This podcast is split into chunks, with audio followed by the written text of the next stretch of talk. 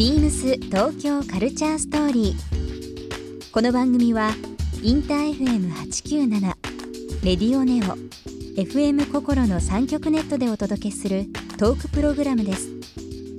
案内役はビームスコミュニケーションディレクターの土井博志。今週のゲストはストリートスタイルフォトグラファージャーナリストの紫藤玲です日本を代表するストリートスタイルフォトグラファーでジャーナリスト。国内外のストリートスタイルを紹介するサイト。スタイルフロム東京主催のカメラマン。紫藤玲さんに1週間さまざまなお話を伺っていきます。ビームス東京カルチャーストーリー。今夜もスタートです。Beams. Beams. Beams Tokyo Culture Story. Beams Tokyo Culture Story. This program is brought to you by Beams. Beams ありとあらゆるものをミックスして自分たちらしく楽しむそれぞれの時代を生きる若者たちが形作る東京のカルチャーワクワクするものやこと。そのそばにはきっといつもビームスがいる。ハッピーな未来を作りたい。東京のカルチャーは世界で一番面白い。ビームス東京カルチャーストー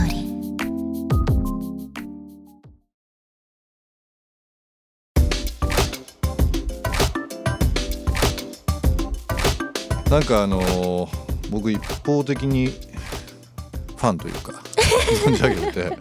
光栄です。ビームスでもなんかいろいろあのイベントさせてもらったりうちのディレクターバイヤー陣とのトークトークショーイベントとかやっていらしていただいたりだとかっていう部分もあってあの一方的には知ってましたけど、まあ私もビームスさんの30周年でしたか、はい。ねホットワナットってホタナとあれでカメラマンとして参加してあました。れ僕責任者あそうなんだ。なんでその時ももちろんあのご挨拶はしてますけどこういうふうにあのお話しするのは初めてになりますので改めてよろしくお願いします。よろしくお願いします。あのー毎週ですねゲストの方に僕が勝手にイメージして今日は紫藤さんだったらこういうの持ってもらいたかったりつけてもらいたいなっていうものを、えーご用意してますので本当ですか？ちょっとお渡ししちゃいます。ありがとうございます。ぜひあげてください。わーい嬉しい。クイーン大好きなんだろうなんだろう。やはりビームスだけにオレンジ色の箱に入って ピンクの箱に入っておりますよ。なんだろう。あ時計だ。すごい。そうタイメックスっていうあの時計です、うん。キャンパーってもうあのーすごくベーシックな人気モデルなんですけどビームスボーイってありますよね。うんうん。ビームスボーイのあの別注カラーになります。そうすごい鮮やかなピンク色ですね。タイメックスってもっと渋いイメージがあったから。タイメックスってアメリカでまあ代表的な時計ブランドでん。割と、まあ、いろんなモデルあるんですけど、あのーメイドイン USA の象徴でうん。ブッシュ大統領とかうん。前大統領とか、まあ、クリントンさんとかもそうですけど結構こういろんな方々ファッション系だけではなくて政治家も含めてですけど、つけてらっしゃる方実は多いと。そうなんですね。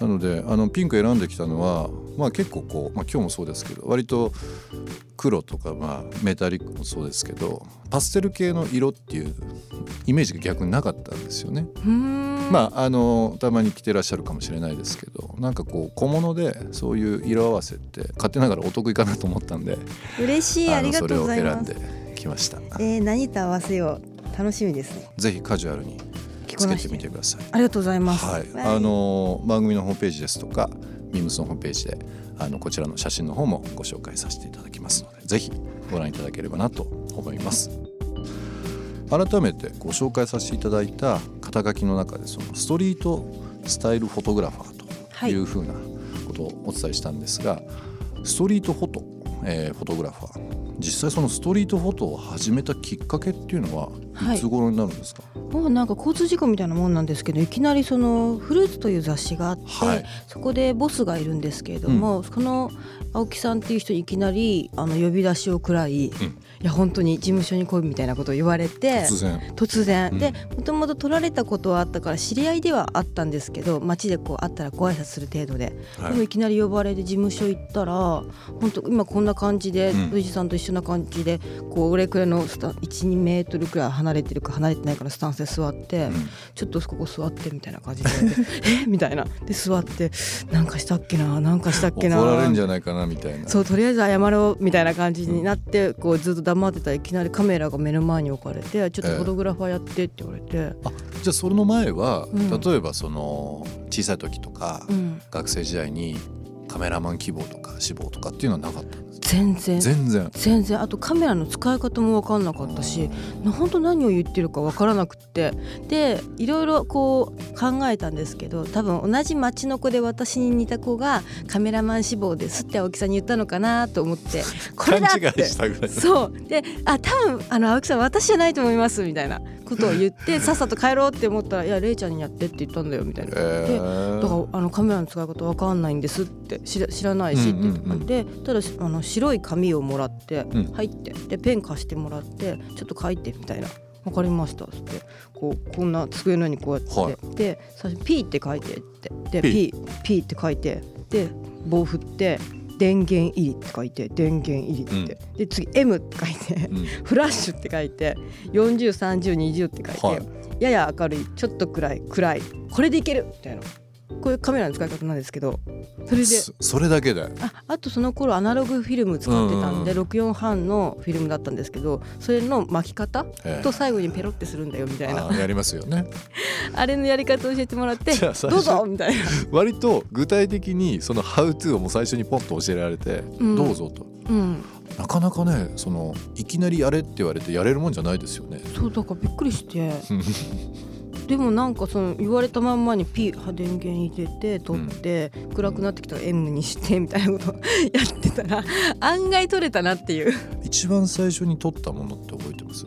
なんかとりあえず街に行っておしゃれなことってこいって言われて、うん。分かりましたと、うん。で撮ったのがちょうどその頃あの表参道のルイ・ヴィトンがはい。リニューアルして大きくなる時だったんですね、でその時に歩テクテク、まあ、表参道歩いてたらうん。すごい大きい体の外国のおじさんがバーバリーを着ててでそのバーバリーがなんかこう破れててそれがすっごいラブリーだなと思ってうんうんうん。バーって駆け寄ってって撮らせてもらったのがえーっと多分最初くらいの時ですね。でそれが話を聞いてみるとあのそのおじさんの周りに黒い人がちょろちょろっていたんですよ。はい。でなんだろうって。で日本人もいてでこれ何なのって言って「いやこういうことやってて」って言ってで名刺もらったらルイ・ヴィトンの人でそのあの破れたおじさんはルイ・ヴィトンのその照明のデザイナーさんあそうなんですたまたま？たまたまたまたま。であだから黒い人が周りにいっぱいいたんだみたういな。ん。あ黒いそれが理由でしたか？うん。まあ今日お話伺って面白いなと思ったのがストリートスタイルフォトグラファーっていう肩書きだと勝手なイメージですよ。やっぱり10代20代の子。いわゆるストリートで表現してる若い子たちを切り取って写真に収めるというか撮るっていうイメージですけどさっきのそのおじいちゃんとかうん。もそうですけど結構こう世代うん。広くそうですね。あのされてる、まあ、ある意味それもストリートという解釈っていうのはすごく面白いなと思ってて。なんか私にとってのそのストリートの解釈っていうのは街にいる人全般っていうか、うんストリートイコール道なんで、うん。道端にいる人全般の中でかっこいい私の気になる人を取るっていうスタンスです、うん。だから若いとかストリートってキッズってイメージですけど、フうん。ァッションでいうと、うん。そういうそっちのストリートの意味ではないのかなって、うんうんカメラマンとしてのその精神というか、うん。ずっとその職として自分の表現方法としてこういう理由で続けてるとかもっとこういうふうになりたいっていう気持ちに。なんか毎回感動するんですよね。かっこいい人を撮らせてもらったり素敵な人を撮らせてもらった瞬間に。それに飽きることがないなって、うんうん。で一番すごいのがこの着こなしってこんなになんだろうなファッション2種類あると思ってて、えっとファッション作る人デザイナーさんとか。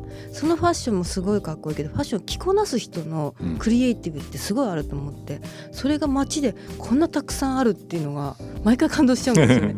こんな着こなしをこんな普通にいっぱいできる人がいるんだなとか、うん、それをちゃんと取っておきたいなってこう服はアーカイブとして残ったりルックブックで残るけど着こなしってうん残らないもので一日一日変わるしクリエイティブって思われてない部分もあるから、はい毎日自分がやることだったりするのでそれをもったいないなって思うから多分写真に残してアーカイブしときたいんだとな思います。るほどね。ビームス東京カルチャーストーリー番組では皆様からのメッセージをお待ちしています。メールアドレスは beams897 アットマークインター FM.jp ツイッターはハッシュタグ beams897 ハッシュタグ beams 東京カルチャーストーリーをつけてつぶやいてください。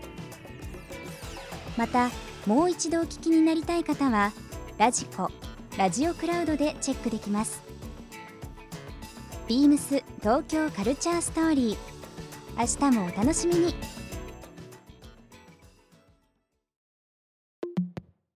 ビームスビームス恵比寿渋谷正宏です。私はシュートボクシングをしています。シュートボクシングはビームスがスポンサードしているレーナ選手も所属する格闘技です。最初はダイエット目的でシーザージムに通っていました。今、アマチュア戦で7戦6勝中です。ビームスのスタッフも最近興味を持ってくれる人が多くなって体験入会する人もいるので、もっとみんなに知ってもらえたら嬉しいです。ビームスは洋服に限らず全方位でいろんなことに関わっているのも魅力です。ビームス東京カルチャーストーリー Beams Tokyo Culture Story. This program was brought to you by Beams.